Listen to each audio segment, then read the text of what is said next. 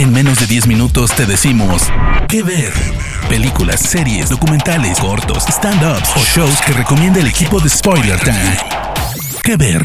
Hola, hola, bienvenidos y bienvenidas a un nuevo episodio de ¿Qué ver? Este podcast en donde ya saben, les hacemos recomendaciones para ver en menos de 10 minutos. Yo soy Diana Su, arroba guion bajo Diana Su en Twitter y en Instagram. Y en esta ocasión me voy a poner un poco lúgubre porque les voy a platicar de un gran, un gran estreno de terror que ya llegó a los cines. A partir del 23 de septiembre, o sea, ya pueden disfrutar en la pantalla grande La Casa Oscura de 20th Century Studios. Primero que nada, quiero platicarles de qué se trata esta película.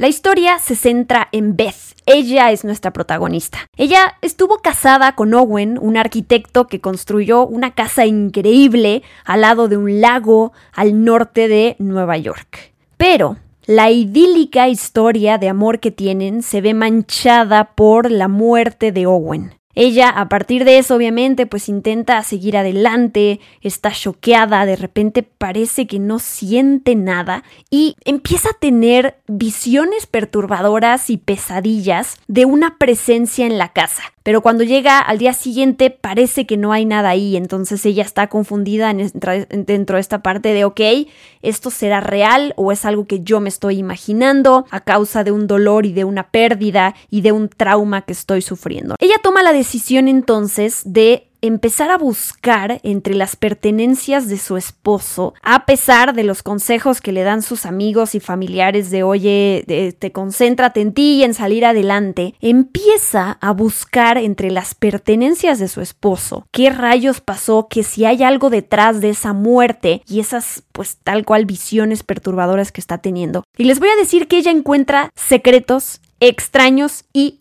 terribles, ¿no? Hay un misterio que ella está decidida a revelar y que se va a encontrar con cosas pues muy horribles. Los voy a dejar hasta ahí con la trama para que queden intrigados y precisamente quieran descubrir qué es lo que ella encuentra. Y les voy a compartir un par de datos de la película. Es dirigida por David Bruckner, quien anteriormente estuvo a cargo de películas como por ejemplo The Signal de 2007, The Ritual de 2017 y un segmento de VHS de 2012. Él trabaja sobre un guion que escribieron Ben Collins y Luke Piotrowski.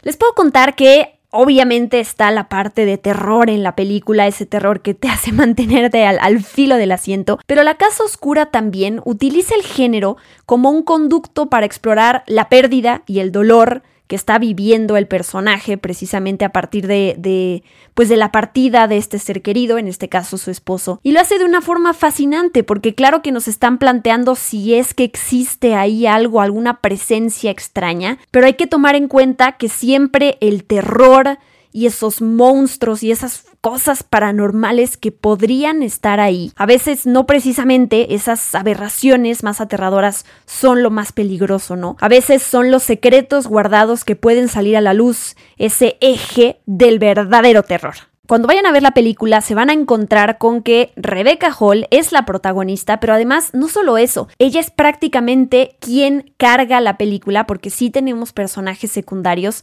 pero ella está prácticamente sola. Y les voy a compartir que eso y ella lo confesó como actriz y como intérprete fue un desafío muy grande para, para ella porque en la mayor parte de las escenas estaba sola. Entonces tener a todo el equipo enfocado en ti y que tú tengas que manejar las emociones pasar de la ira al dolor de repente reírte es algo que ella tiene que cargar sola para que al final la película funcione no digo puedes estar acompañada de la locación de la música de varios elementos para generar esta atmósfera terrorífica, pero al final, como les digo, ella carga con eso, entonces ella estaba aterrada de lograrlo, ya les puedo decir que lo, logra y lo hace de una manera excelente, pero me gusta contarles este detrás de cámaras de cómo luego los actores también, eh, pues los, estos papeles significan un reto diferente en su carrera. Si se trata de explicar el terror a través del dolor, de la culpa y la ira, tengo que mencionar otros casos como por ejemplo otras películas como The Babadook y Hereditary, por ejemplo, que son dos películas de terror de la última década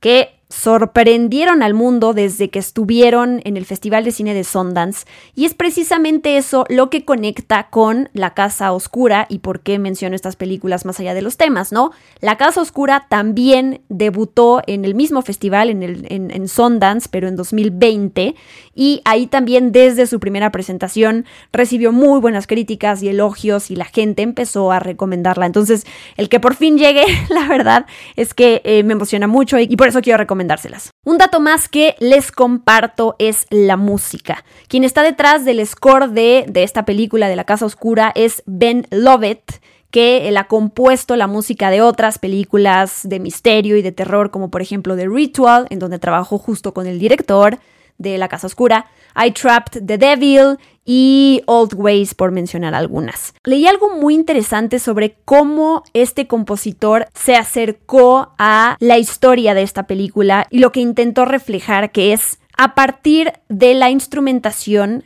pues los estados de ansiedad de Beth, ¿no? Entonces, él tomó los conceptos centrales de la historia y buscó representar eso a partir de recursos musicales. Les quiero compartir algo que él dijo y explicó tal cual. Trabajé con palíndromos musicales y melodías que se podían tocar en los dos sentidos. Usé una técnica que se llama armonía negativa. Para esto se invierten las notas de una melodía de modo tal que cada una tenga una nota especular correspondiente del lado opuesto de un eje. Ese concepto se usó en el tema de la boda para poder luego darlo vuelta y crear una armonía opuesta de la original del lado más oscuro del espectro armónico. Me parece impresionante porque en resumidas cuentas pues él está utilizando tal cual conceptos centrales de la historia que habla mucho de, de dos sentidos, de inversión, de tener esta parte de, de dobles y patrones repetidos para reflejarlo también en la parte sonora.